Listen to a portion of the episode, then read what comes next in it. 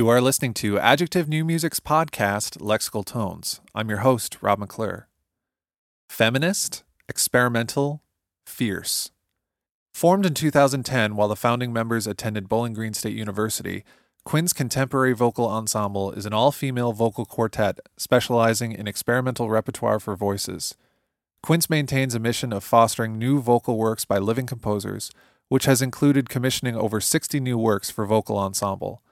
Comprised of musicians Amanda DeBoer Bartlett, Kaylee Butcher, Liz Pierce, and Carrie Henneman Shaw, Quince is an artist run ensemble committed to commissioning, creating, performing, and educating about new and experimental vocal repertoire. I got to sit down with Liz Pierce and Kaylee Butcher, the director of Quince. The first question I have to get out of the way is why the name Quince? I mean, is it is it after the fruit? Uh, we say that now, yes. but that's not entirely accurate. okay, so where where did the name come from?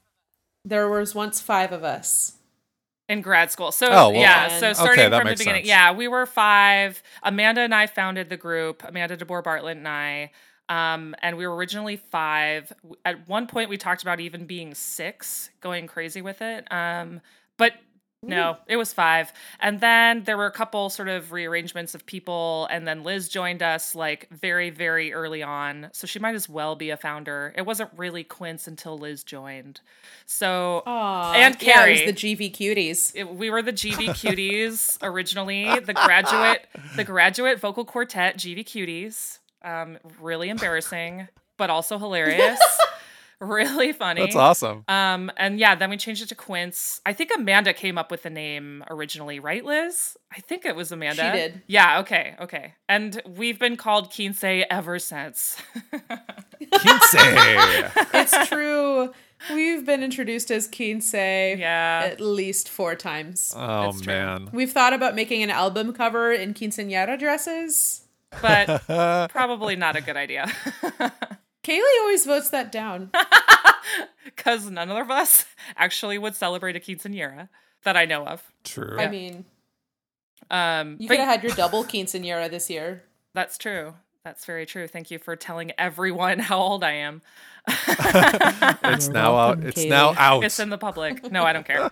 Um, yeah. So we were originally we when we sort of got not got rid of, but when we were finally four members, um, we decided we had this like brainstorming session, a lot of brainstorming brainstorming sessions actually to like try and think of a new name instead of Quince. And we, you know, of course, everyone's like, well, let's go with Quartz. And there was just no way that that was Shut like, up, it that was didn't- just me. Kaylee is only making fun of me. That's not true. I thought you were doing it as a joke, Liz. no. no. Okay, sorry. We weren't going to be quartz. We just it wasn't going to be a thing. It wasn't going to happen. It's No, never going to no, no. happen, Liz. What is it? Fetch is never going to happen. Fetch. Fetch is never going to happen. Um and so we couldn't think of anything better. Quince just like fit so well. So we stuck with it. And then we realized, you know, like that's not just short for, you know, quince or quinceanera or something. It's it's also a fruit. Um, and we thought that would be kind of cool from a branding perspective, like as a logo. I, I wish we had like a way more Right, yeah. interesting story, but that was really that was really what happened. I mean, we found Okay. out through trial and error that quinces are a pain in the butt fruit to deal with. That's true. Although- yeah, I was actually I was actually reading about them before we got on, and um, apparently it, it there's there are a lot of ways to eat it badly. yes. Yes. Yes. You don't want to eat it Yeah. raw. and right because it's, it's apparently like really hard and really Tart. um was it sour Yeah, it's really, really, yeah. You have to boil it down to basically nothing. We we did an Indiegogo back in the day. I can't even remember what it was for. Liz, was it for the album or for Our first album. yeah. yeah. And so part of the It was for the first album. yeah, part of the like if you donate, you get something. We thought it would be such a brilliant idea. Um in not in, in retrospect it was not um to give out like quince jam as as a gift as like an incentive for people to donate. And um we like quinces are in season 2 weeks out of a you know year. It's ridiculous. And so we couldn't Oh, we couldn't find them anywhere. We could not find them anywhere. And so finally i asked my partners mother to find them because she weirdly had them in her town or someone had them mailed to them in Indiana. And then she thank goodness made the jam for us. It was like ridiculous though. We were so stressed out about it. It was never again. We're just going to buy it from the store from now on. or off Amazon or something. But Membrillo paste for everyone. Membrillo paste for everyone. That's our motto. I I also I also learned that the word marmalade actually comes from uh the actually comes from quince. It oh, does. really? I didn't know that. Mm-hmm. Wow. The Portuguese word for that fruit is how the word marmalade like came to be. And you can make you can use it to make wine and liquor. Hey. Yes. Yes, I've seen this. It's an Eastern European thing, I guess, to make like a quince brandy. Have you had it? I have not. So there's just something. It's called quince It's- brandy. We should totally look into Um, that. I think it's called something else. It's it's not unlike Slivovitz, I guess, okay, gotcha. in terms of like distilled fruit things. Yeah. Nice. Well, you've done your research, Rob. Nice one. Uh, well, I, I, I try, Yeah. you know, I, I try to be a good host. anyway, can you? All right. So now that we got the name out of the way, let's let's talk about the the beginnings of of the ensemble. You know, you you you you kind of touched on a, a little bit. How did it all came about when uh, when you were at BGSU? Correct. Right. Yeah. When me, Amanda, and Liz were all at BGSU, Carrie, our fourth member, joined us, what, two years after we all left grad school? Well, Liz is still in. Liz is still ABD, right? Yeah. Yeah. um, yeah, it's gonna be great. Um, uh, we all met in grad school in like 2010, 2009, 2010. Um, I came to BG in 2010. Yeah. So yeah, so yeah, that was it. And Amanda and I just wanted to form a group that was doing something that was just with all women. Um, there were choirs definitely going on at Bowling Green and lots of opera things happening and solo recitals and all those opportunities, church gigs, etc. But we wanted to just sing with women and and do anything at that point. It wasn't necessarily just contemporary music. We were like, let's do Bartok, let's do our own arrangements of stuff, let's do new stuff, let's just do it all. We wanted to do something. Um and so we we got together and it was originally 5 people and then Liz joined us a little later. And our first big concert was in New York, right, Liz? Like the yeah. Contagious Sound series. On Vicky Chow. Vicky Chow, on yeah. Vicky Chow series. Yeah. Vicky chow series. And then after that, I mean, we just kind of stuck together. We prioritized it, rehearsed two, three times a week sometimes, um, scheduled concerts, tried to sing on sort of vocal showcases that the, you know, the BGSU department was putting on. I mean, I had it on my recital, my my senior recital, not my senior, my master's recital. Um, I think Amanda did too. I mean, we really just we wanted to do it so badly. Um, not that there's not en- enough outlets there. There really are, I think, at BGSU, but we just wanted to sing with other women all the time, and so we we made it happen. I mean, is there is there a huge repertoire for for um for female quintet or quartet or sextet? Not Other, I mean, uh, Really. The- yeah. yeah. There's a lot of repertoire for maybe like Renaissance, medieval. There's a small body of repertoire for like the Concerto delle Donne that existed hundreds and hundreds of years ago.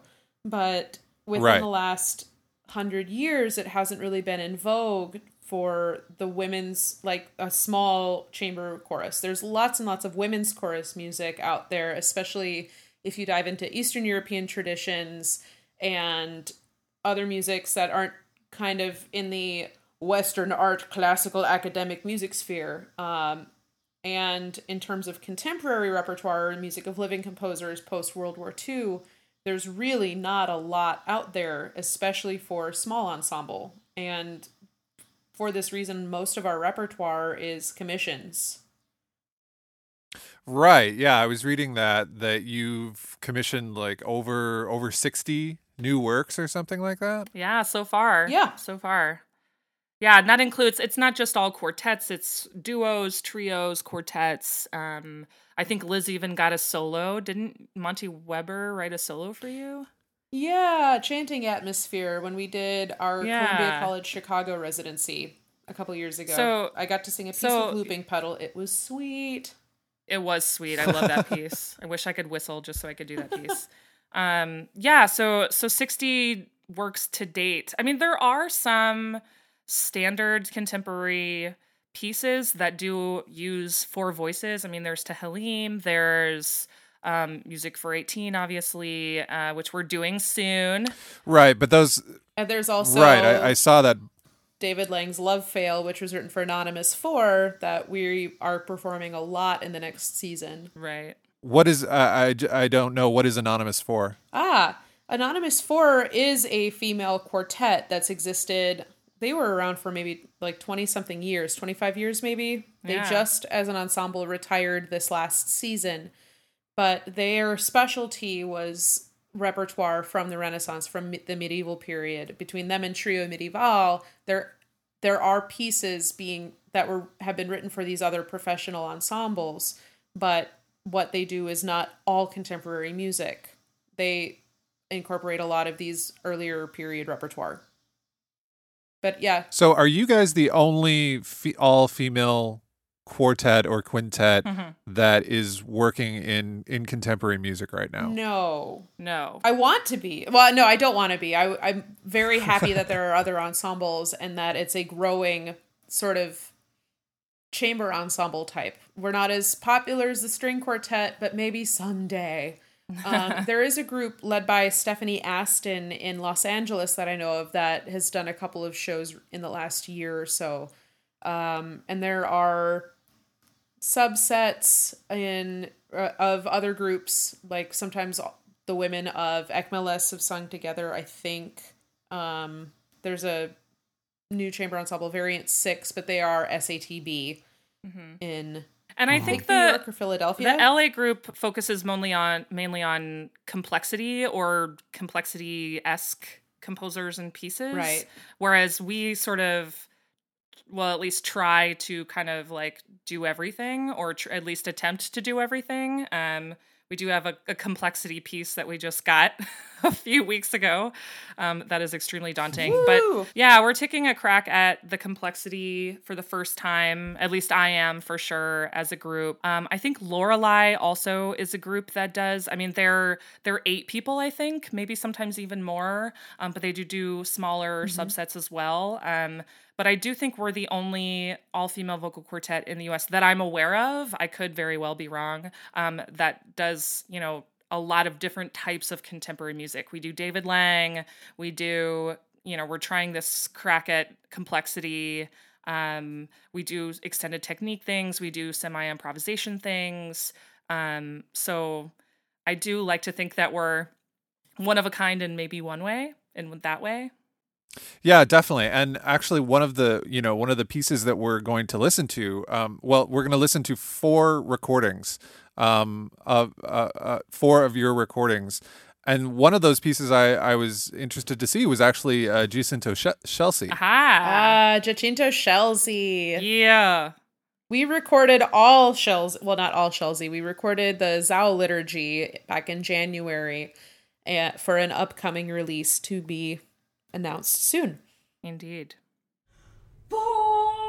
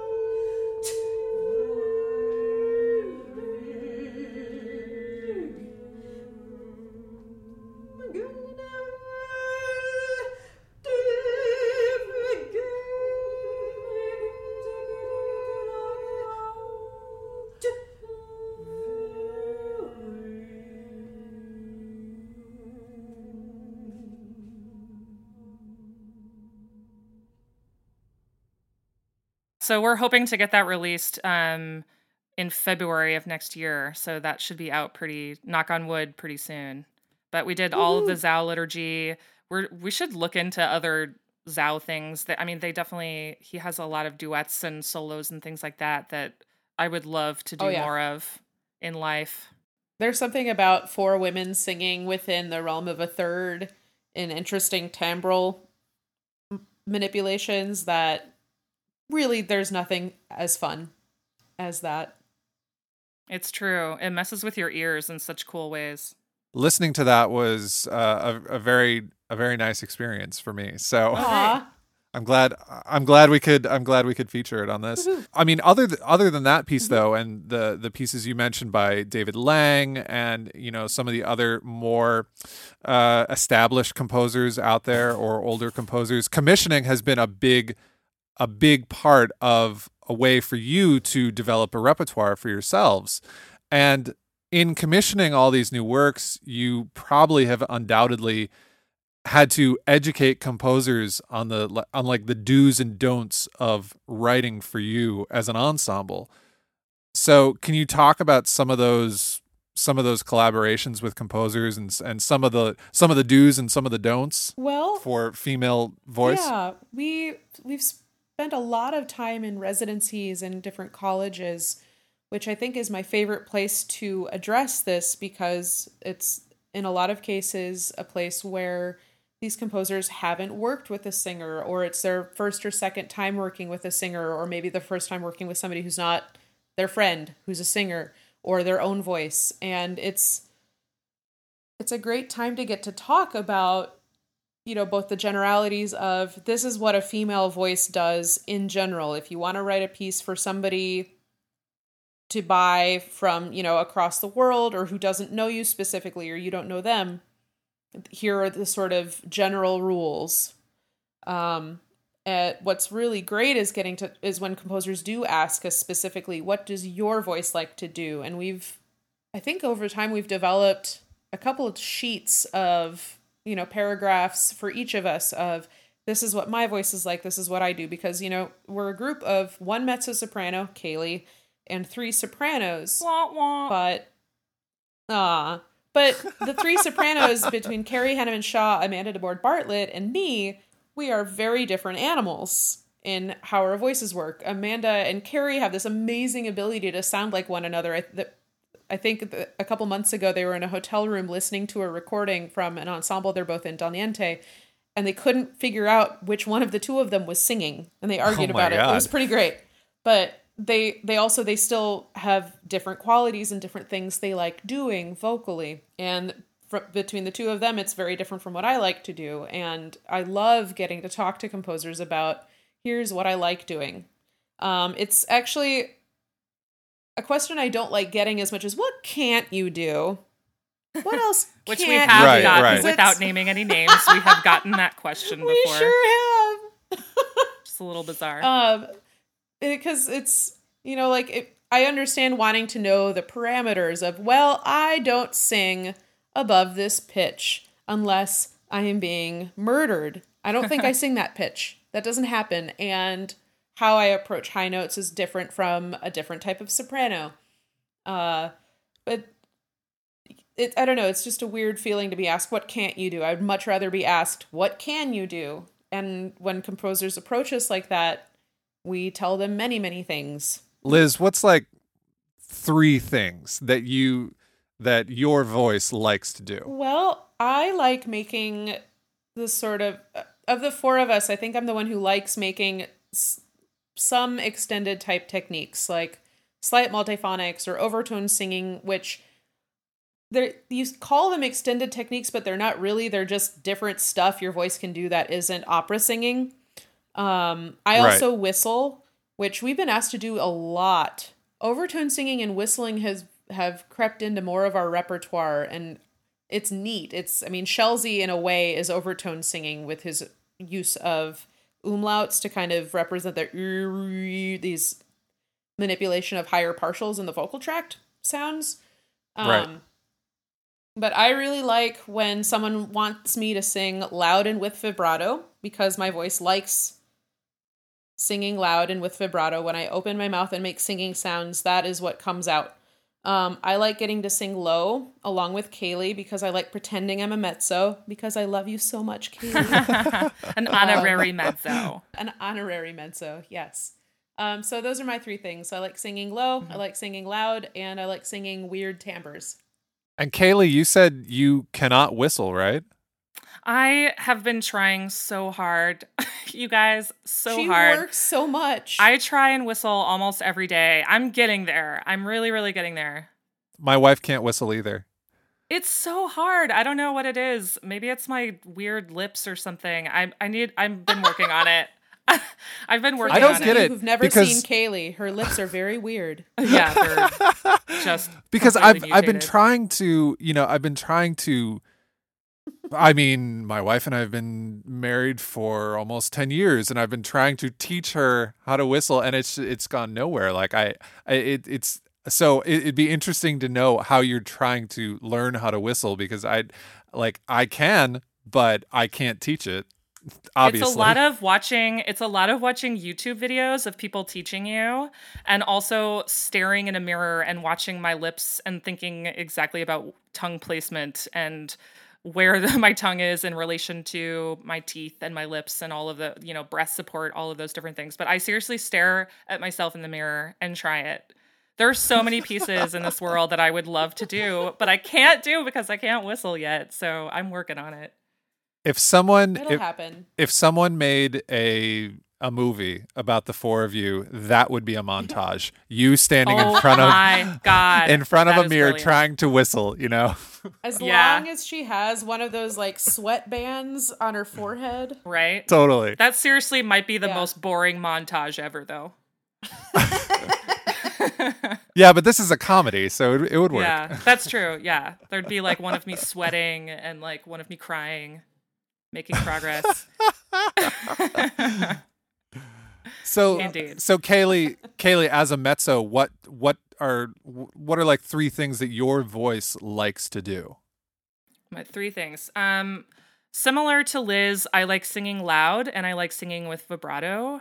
Um, one thing that I don't always get to do often, and I don't necessarily have a good reason for why, is I like singing in my chest voice. Um, but honestly, a lot of composers haven't written a whole lot for chest voice. Um, I think because the history of of new music you know, female singers has always been sopranos. Um, so the new music mezzo Yeah. is kind of a, a rare thing, although it's it's becoming more of a thing, which I'm very happy about. Um, but I don't get to sing in chest voice as much as I would like. Um, so I like singing in chest voice. I like singing loud and with vibrato. Bring it on. awesome. The Bring it on caveat here is a good portion of the time we are asked to sing without vibrato for one reason or another, and we Right. all do, which is fine. And it, you know, we spent a long time learning that as a skill because it's in talking to composers, it's the most misunderstood sort of stylistic or skill element we have. In that people think we just like adding vibrato because we're told to add vibrato to everything, and that's stylistically appropriate for opera. But it's something that voices just do when you use them for long periods of time. Not all Right. voices, Not all most. voices, yeah. Well, and it, It and just it's and it's really and it's really about keeping keeping your voice healthy, isn't it? Yeah, and I mean, and there are unhealthy vibratos, and there are great straight tones. So it's not a, it's not a, it's not always a symptom of a healthy voice or an unhealthy voice to be singing with or without vibrato. But singers aren't taught how most singers in colleges are not taught how to sing without vibrato.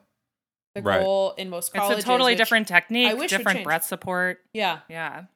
it is. Yeah. And it's a lot of people learn it wrong and so it hurts or it's a symptom of for some of some sort of tension within the larynx or neck muscles that causes them to sing without vibrato and it's looked at by teachers as a bad thing. And so And really big "Avoid that, voices- Don't do that. really big voices like should never sing straight tone in my opinion i mean it always sounds like it hurts them so much to just because there's so much air involved Well, I mean like like wagnerian sopranos Yeah, but Stephanie Blythe did a Dido and Aeneas, or was it that, or was it um, The, it was the it was the Gluck Orfeo or shoot. Should she sing it straight it was tone? the Gluck. She might have done some of it or sung with like less not Wagnerian Stephanie Blythe. I just think that that would feel so uncomfortable as a as you know a ginormous voice in a room. I would just not want to do that. But maybe yeah, I'll have to list, look that up because I don't have that I'm big of a curious. voice. But yeah, I know, right? We should ask someone. Um, like sh- terrifying. It would be terrifying in It the best be. way. Yeah. But also I just wanted to say going back to our the do's and don'ts that we were we were sort of discussing, Liz mentioned the voice sheets. And I will say as Yeah. far as don'ts go, as far as don'ts go, so I uh, this was I can't remember whose idea it was, but I I created these voice sheets with the pictures of us and information about, you know, things that we love to do and our ranges and clips, links to things that we could um so composers could hear what we sound like on different solo tracks or different Zodiac sign. zodiac signs, yeah, favorite colors, um, those kinds of things. Um, but so I made this sheet and I was so proud of it, and I was like, oh, this is going to save so much time and really help the composers, and you know, very naive. And then we we get all these commissions. we get all these great. commissions, and a lot of them only used the extreme parts of the register for all four voices, mostly for Amanda and Carrie, um, but for all voices, just sort of sitting all you know above the staff and really high. Um, oh man. And I don't know. For the last couple of years, mine have been pretty great. well, I I usually There usually have been put a couple exceptions, but I think I lowballed it, and so Yeah, exactly. great for me. So I I answered honestly for Carrie and Amanda and you know lowballed me and me and Liz I guess. But uh but essentially the result was not okay. It was not good. And it, it's not on the composers. It's on me. I think there's just something about seeing extreme registers on a sheet that makes someone think that it's okay to only use those notes those pitches um in a Right. Range like ledger lines? We'll yeah, give you so ooh, many that ledger sounds great. But the problem with that, there's no problem with writing for a voice that sits naturally high. Amanda and Carrie can sing those notes, but it's extremely tiring to sing really high for long periods of time, even if your voice is sort of made for that. So it makes rehearsals really difficult. It makes, you know, tuning very, very difficult. Um, sort of blending is very difficult because the vowel modifies so much when you're singing so high. Um, so I have vowed that our voice sheets will never again include any information about our ranges. They have to ask They have us to talk directly. to you directly. Oh, They yeah. have to ask us directly from now on. Yeah, yeah. I learned that one the hard way. I mean, something, uh, one sort of concept that has seemed to make sense to some folks writing for us has been, you know, think of the things above the staff as the hundred dollar notes or the thousand dollar notes, and you don't have an unlimited bank. Right. As singers, we don't have an unlimited number of times we can just do this over and over and over again. And so, like Kaylee was saying, the reason rehearsals are difficult isn't because, you know, we're getting mad at each other for, oh, this wasn't right or this hurts. It's we can't rehearse some of these things at pitch that many times. And because we're instruments that rely so much on muscle memory and tuning in the moment, not being able to rehearse means it's it's going to be under rehearsed. And we already have such little because we're voices and can't rehearse that much. You know, like we can't rehearse for eight hours, um, even if we have eight hours free. So it makes it even harder to to sort of schedule that time and to make sure that we're you know being efficient with that time. Um, it makes it pretty pretty tricky. That's So that's- that's a that really good way to I I would say for I mean not only for voice but actually for for all instruments that you like you said Liz you have hundred dollar notes and thousand dollar notes and, and and not an unlimited bank. That's that's really great. I'm going to use that. That's that's fantastic. Because uh, because because I, I I in in teaching composition students I get this kind of stuff all the time where I'm constantly like no this is too high. You're staying up there too long. You can't you can't just do that to them. They're they're people. They're they're they're not a computer They're people Well, And- too. then at the same time, I'll, every once in a while, I'll see a piece that does that. Like, you know, as much as it's amazing, I think Thomas Adès's The Tempest, that aria for Cyndia Sieden, slash uh, who's the other one who sings it? Um, just ruined a bunch of composers for singing for writing high notes because they're like, oh, well, Cyndia Sieden can stay above a high C for six minutes straight, and it's amazing. It's amazing that she does that. And you know what? If Cyndia Sieden is the one singing for you, you can write that, and it's amazing. You just have to find the right person, and sometimes, or these pieces I've seen that are again amazing for I think it was was it Alison Balcetis at uh, Omaha Under the Radar Festival a couple weeks ago doing this really amazing piece. I think it was by a Canadian composer Colin Labadie. That's eight minutes straight of rotor or of circular breathing. Oh, I don't think she got a real whoa. breath for eight minutes. And there, it's it's this almost fetish in saxophone writing for really long periods of r- circular breathing. I say rotary breathing, which I think that's for swimming, but um so it, but it's it's exciting it, these extremes are exciting and they're amazing and if it i think a couple years ago there were a couple articles um, by alex temple and others about the idea of consent in as it applies to a composer performer relationship.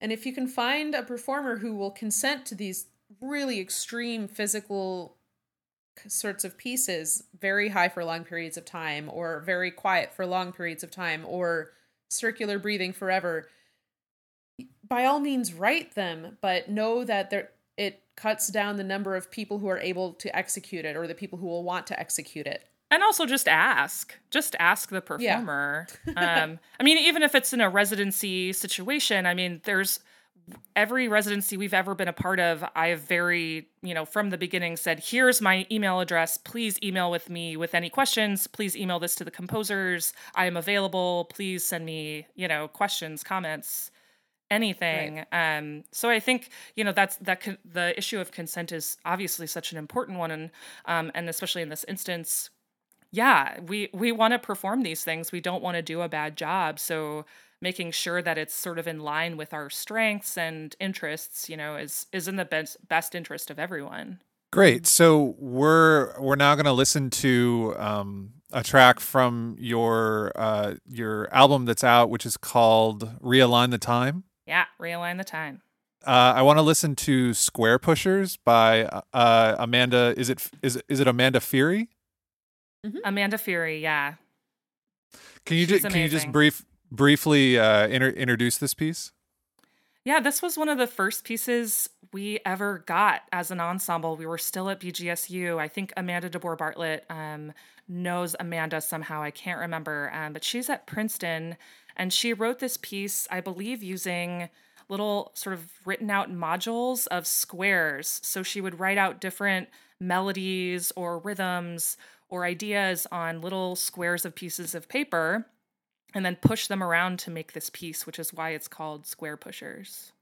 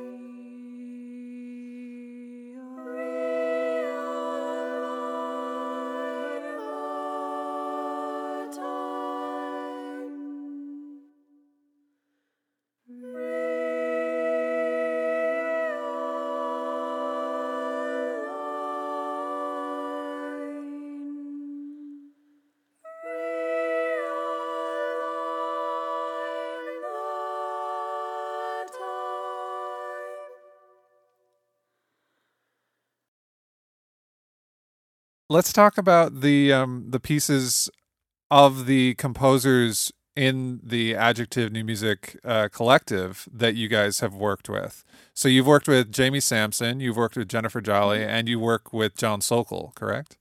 Heck yeah, we have. And the Love the them. Jennifer Jolley piece was actually pretty recent, right? Yeah. Yes, we premiered that last December, I believe. Oh my gosh, that feels like so long ago now. That's crazy. Yeah, we actually Tarot. we actually featured that on on Jennifer's uh, Jennifer's podcast, and um, we we talked at great length about you know the story behind it, and you know the the uh, th- you know the whole Pussy Riot thing, and um, that trial, and all the all the politics that went behind it. So it was it was very fascinating discussion, and the I would say the movement that I enjoyed the most was um, the the was it art movement. Haha, interesting. Oh yeah. That that's good to hear. I, that wasn't necessarily written out. I don't know if Jen actually mentioned that. Um, but we sort of the sort of canon like uh, uttering of was it art and then doing it in Russian. I think that was Liz's idea actually to sort of overlap eventually and then start screaming it. I thought it was really powerful. Yeah, uh, Jen, uh, she she gave us. I really loved how Jen sort of provided us with a piece that, and with the spoken word sections of the piece in between movements of singing, that allowed us to kind of make choices. A lot of times we have pieces that are very specific and have a lot of information in the score, and uh, you know i love executing that but at the same time there's something beautiful about a score where it just says you know to be repeated 10 times.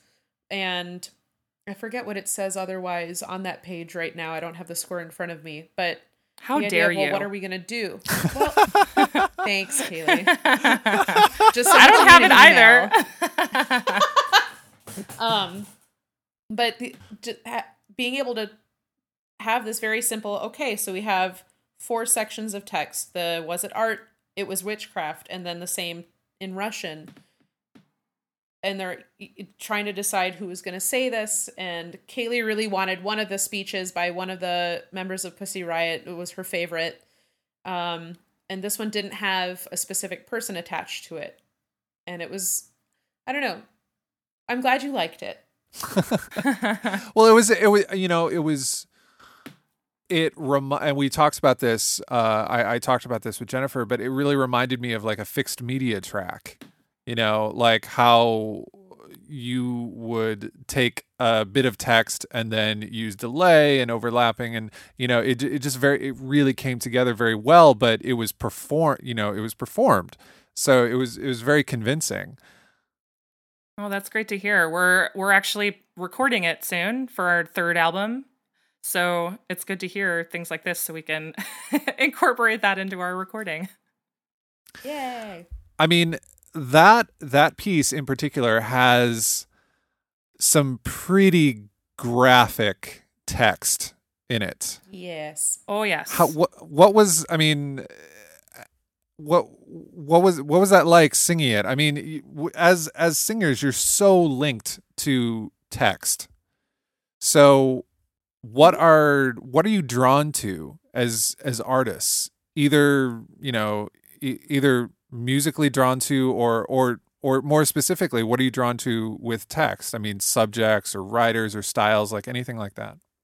Well, a couple, I think a season or two ago, we started this sort of campaign of storytelling. We all became singers. I mean, uh, Amanda and I both started life as instrumentalists and singers. And, you know, among other things, there are many things that you don't have as an instrumentalist that you get as a singer. Main among them is text with your music.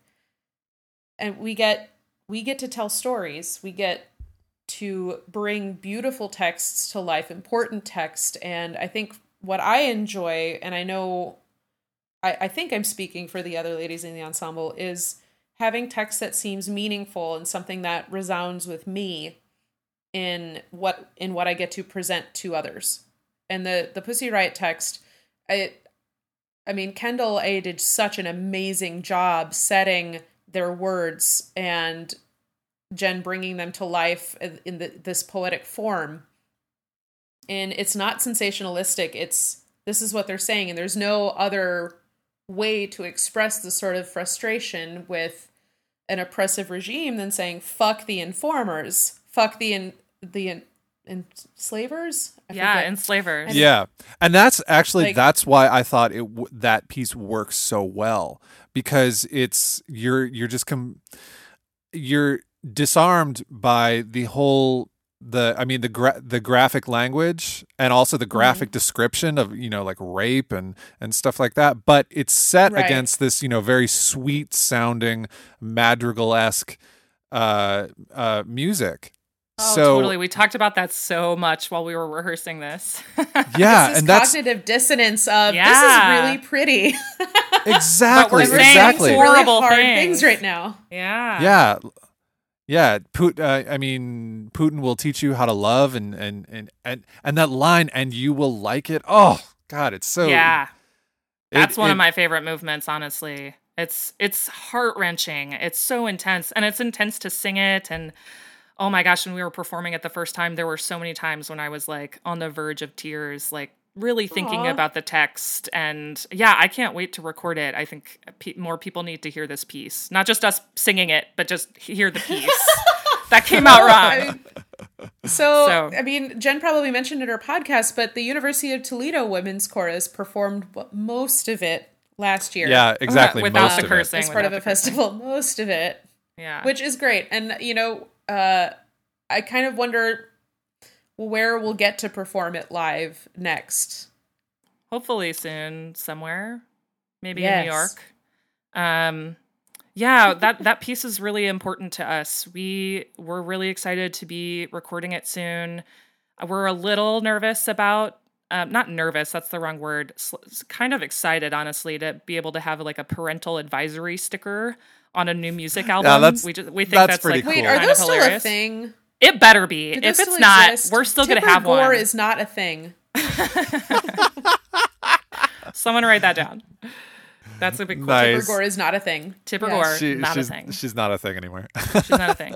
Um, but I, I just yeah but that would that would be pretty badass for you guys if you if you got a parental advisory warning you know right for a classical music album. It's just Exactly. so funny to me. I love it so much. We should have more of that, Can right? the sticker be right over your middle finger in that one picture? oh my god, as like the censor. That's amazing. Yes. This is also not just a podcast recording. Yeah, yeah, exactly. the name of the album Done. should just be parental advisory That yes. brainstorming, think tank. We're not paying you for this idea, Yeah. Yeah that's But it no, is. no, no, it's that's such. I mean, kidding aside, this is a really important piece that talks about things that are not just happening in Russia, but happening right here in the old U.S. of A.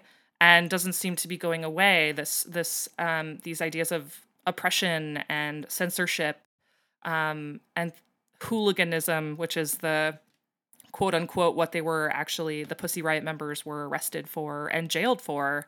Um, and so for Jen to have written this piece for us, I mean, we had no idea what to expect from her. And then got this piece with all of these curse words in it. And I was like, oh God, I don't know. What about? And then it was the best. I mean, we just love this piece. We want to perform it more. Um, we're going to record it and just make this the centerpiece of the album. I mean, we're really excited. It's such an important work.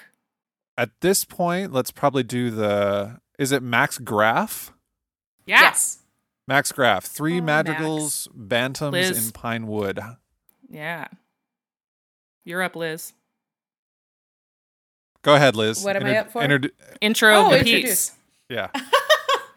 All right, next we're going to be listening to Three Madrigals on Poems by Wallace Stevens by Max Graff, a dear friend and colleague who was my beautiful baby brother's roommate in college once upon a time and is now a super excellent composer residing in New York. We love him very much. Perfect.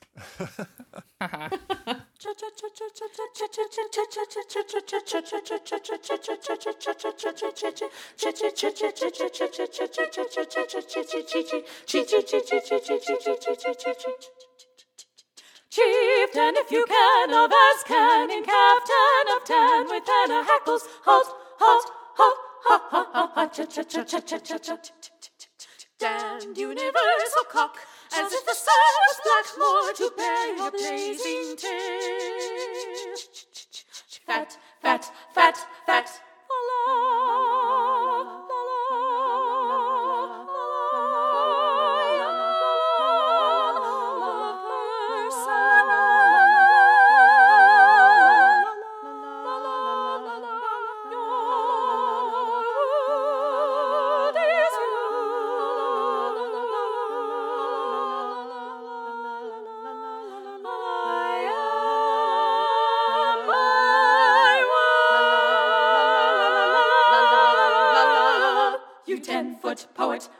among inchlings, fat.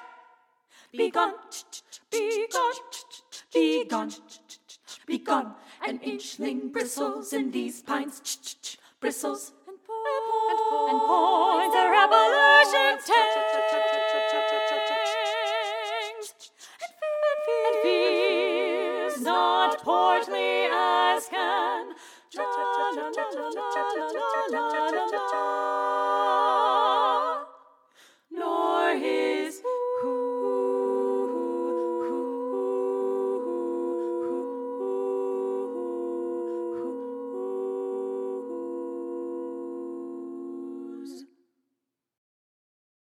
That was one of our first commissions too, actually, the Max Graff. That was one of our very early commissions.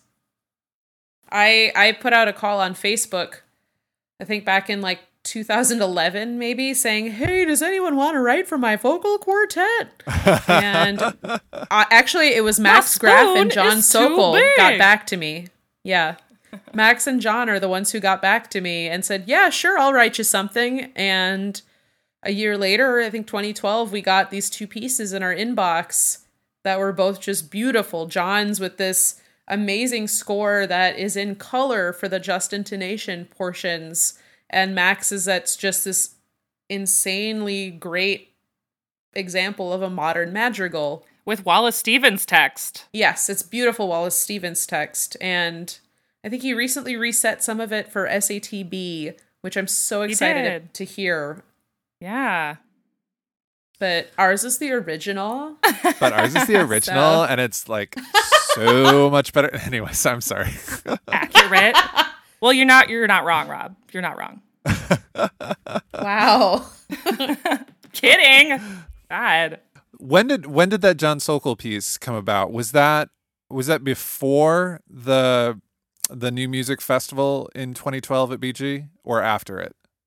Um, I think it was before because I think we might have performed it for the first time in 2012. We did Okay, at the New so- York thing, but we did cuts of it because it was so hard. Right. Did you did you meet did you meet John the year before then? I knew John from Indiana University, which is also how I know Oh. Max. Okay, all right. I did a couple of his comp recitals back in the day. Okay, that makes sense. Because that's because that's when that's when I met you, right? Was that 2012 New Music? Yeah, Johnson? 20 Who was there that year? That was John Luther forget the Adams. gu- Oh, okay. Yeah. J-La. Um Really? Oh my god, I hope that sticks. Went there. J-Lu. Um, yeah. I th- yeah, that was 2012. Awesome. You're a BG Who's- grad too, aren't you? I am. Yeah, I did my undergrad Aw. there. If I knew any of the words to the Bowling Green alma mater, I would sing them, but oh, I don't. thank God you don't. Ugh. Who who, Who knows, alma that? maters? Seriously. So weird. I know I know my undergraduates because I had to sing it as a member of the marching band every week at the football game. I'll, I'll take your word for it. I won't sing it now. So uh let's let's just continue. Um Sorry. No no no no. That this is all good. It's staying in. Okay, Ugh. great. So uh let's talk about your adjective fierce. how does that come into play in your performances or with the rep you choose or your commissioning decisions? Or is it or is it just you guys exude fierce? Well, you know, as so when we were talking about the adjectives to describe this group, I thought it was it was really hard for me to think of adjectives that also described myself. I felt like I was being like vain in some way or narcissistic or something. So I really went for trying to think about how I feel about my Quince colleagues. And when I think about Liz and Amanda and Carrie, I just think fierce. That's like the first adjectives that, you know, adjective that comes to my mind. They they all are such amazing musicians and I feel like individually, personally, I learned so much from them um, about being a musician and about making artistic choices and you know acting professionally in a in a professional setting. You know, sometimes it's really hard. from me. Yes, I did, Liz. yes, I did. Um, yeah, and I She learned her side eye from me. I definitely learned that from you. Absolutely, your glare. Um, Yes. Yeah. So There's I a think, uh, j- j- just to interrupt you for a second. The the Liz the Liz Pearse glare. There which um there there's like a YouTube still of uh I I think it was posted on Facebook the other day but like oh, Liz it's you Molly are- Herron's piece. Yeah, you are something so, something fierce is going on in that photo. Anyway, continue. Well, I yeah no, I was conducting that piece. she was very focused. Very, Got very it. focused.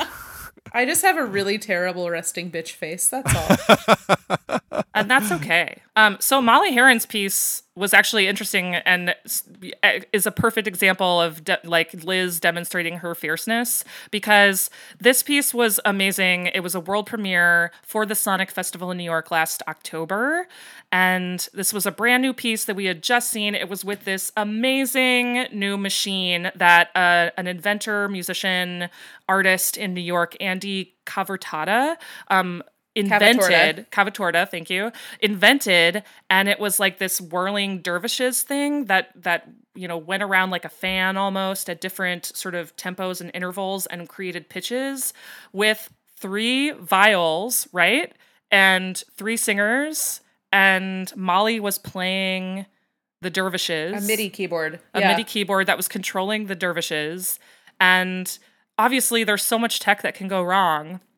And there were so many different entrances and things to think about, um, even cutoffs and, you know, starting the onsets of pitches and the the stopping of phrases was really just tough because it all had to be in line with this dervishes thing which was oftentimes hard to anticipate. And liz like a music multitasking champion came in and like conducted everybody and made sure everyone was together. I mean there was no way with everything that was going on that i felt like completely capable of doing that. And that's a perfect example of Liz's fierceness. Like she's just an amazing musician. The my other colleagues are as well. Um, we're all interested in such different things as far as music goes. You know, whether it's within this ensemble or in our solo careers or in other sort of projects that we're involved in. Um, and no one ever apologizes for that. You know, Amanda will go on every road trip and gosh darn it, if we don't have country music playing in the car, she's gonna freak out. And she loves country music. And Liz loves techno. and and I love, Yeah. you know, Kelly Clarkson. What do you sometimes. love, I love Wicked. Oh, okay. Gosh darn it. I want to go on a road trip and sing my heart out with Wicked soundtrack and Disney songs. You know, so with JJ. with JJ, yeah, with which is Liz's brother. Um, yeah, yeah, I know so- I know JJ. Oh, great. Okay. So I think fierceness just comes from, you know, the fearlessness of of not hiding behind or or you know saying something is a guilty pleasure. You know, if if something is really tonal and sort of quote unquote conservative, who cares? I, I love that. You know, we all love that. And we also love listening to some Ferneyhough every once in a while. Like, there's no guilty pleasure. It's all amazing. And we're not going to no apologize for it. Yeah, there's no guilt. Why be guilty? if you like it, why should you feel guilty about it?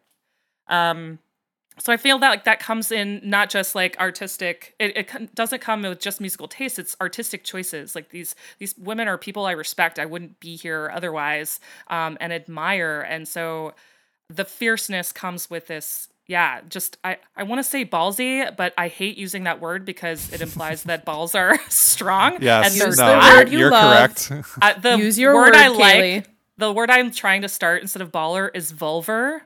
No, I don't think it's going to catch on, but I think it's vulvar. I'm going for it. what it what is it? Say it again. Vulvar, you know, like a vulva of a vagina. I'm saying Yeah, vagina. Yeah. Well, there's Yeah. that there's that awesome Betty White quote, you know, about like uh, you know, when people are fearless or whatever, they, they always say, "Oh, he has balls," but you know, like any any little slight touch and you know that that guy is going to double over, you know. Exactly. Not a vulva. Not a vulva, my friend. But the vagina, you know, you should say they have that cuz that can take a pounding. Oh, okay. All right. That is Betty White is my that everything. is a Only- Betty White. cr- Thank you. Only if Thank the you, woman Rob. wants a pounding. There's consent, right? of course, consent. But Of this is not me. This is Betty White. Yeah, it's Betty White. It can also birth a child. Truth. Yeah. very, Did that- very. Why Bring true. that the house child end with a down. T? Right there. yes. Um, let's talk about what, what do you what do you have upcoming? Well, a few of us will be heading to South Bend with members of Third Coast Percussion and Eighth Blackbird to perform Steve Reich's music for 18 musicians at Notre Dame. Uh, that's our, I think that's our first gig up uh, in September. Yeah. And then, uh, this, then we'll be performing at the, is it the inaugural Ear Taxi Festival in yeah. Chicago? Oh yeah. Augusta Read Thomas totally organized this amazing Chicago festival. It's the first year. Um, Reba Cafarelli is sort of managing everything. It's going to be a huge deal. There's over 350 musicians a part of it, over 50 world premieres. Oh my gosh, it's going to be fantastic. That's in And we'll be that's in October. work by Joe Clark.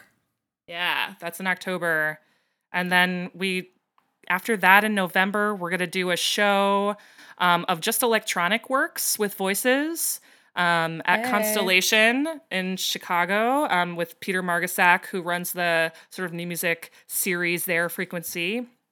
Frequency series at Constellation. And then right after that, we're going to do a residency at Connecticut College, which I think is just right outside of Hartford. And we're going to do, um, we're going to focus also on electronic pieces. It's kind of a tech college. So we're going to have a lot of gear at our disposal to do crazy things. Excellent. Yeah. And then we're going to record the um, Jen Jolley album soon too, which is super exciting. And that's just a little taste of what's on the agenda. We have a big tour planned for the spring, but more on that later. We're going to Ohio, y'all. Woohoo! Oh yeah. Ah, yeah. More of the Midwest, my Oh, favorite. Bring it on. Oh, Ohio. You red state, you. Or is it a red state? Is it a swing state? Eh, it's no, it's, a red swing state. Come on. Okay. I always live in the weird little blue dots in red states. yeah. So, Ma- yeah. Yeah, actually, Liz, so do I. Like Toledo. I mean, I was, I was, fr- I'm from Toledo, and uh, that Oh, is that has had a Democratic mayor for God only knows how long.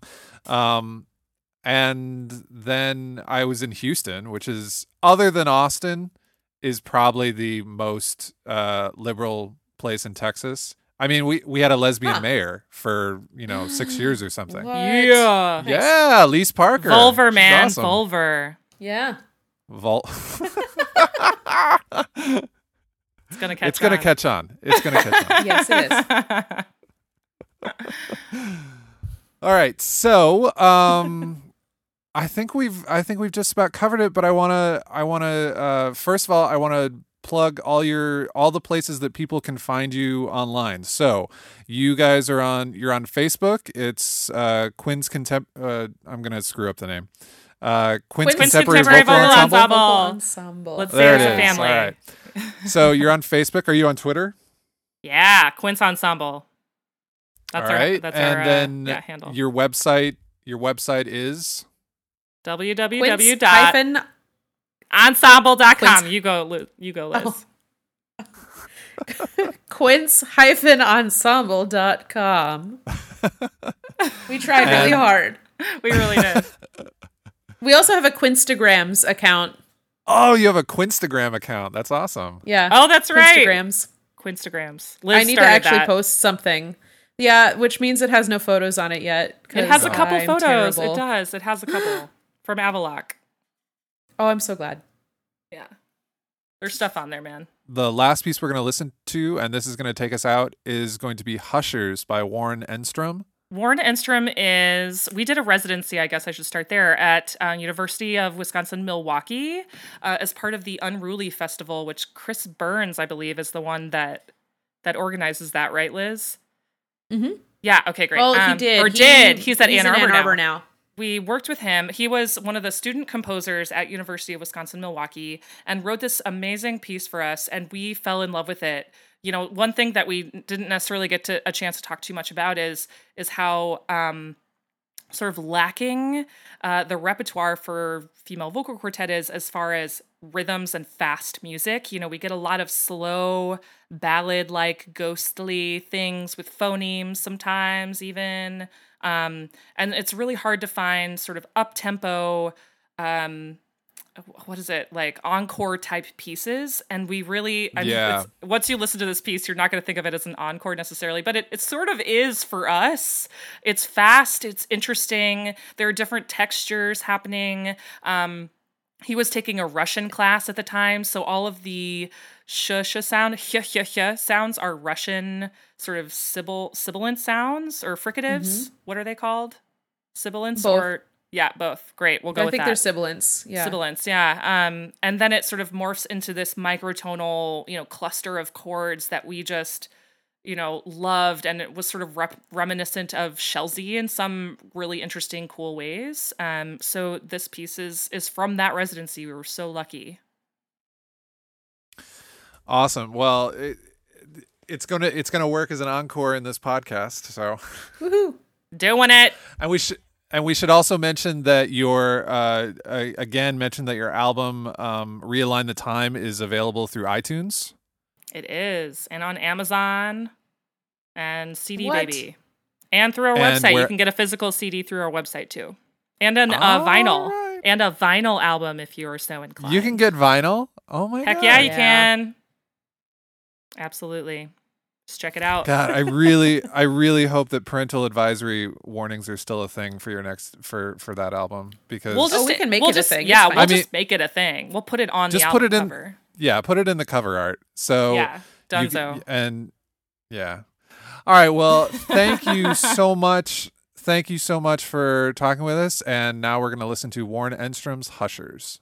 Okay, we didn't get a chance to thank you on the podcast. Thank you so much, Rob. This was awesome. Thank you, Rob. Are you still recording? I'm still Yes. recording. Then then you just thanked me. Okay, So- great. Yay. Did it. Checking it off the list.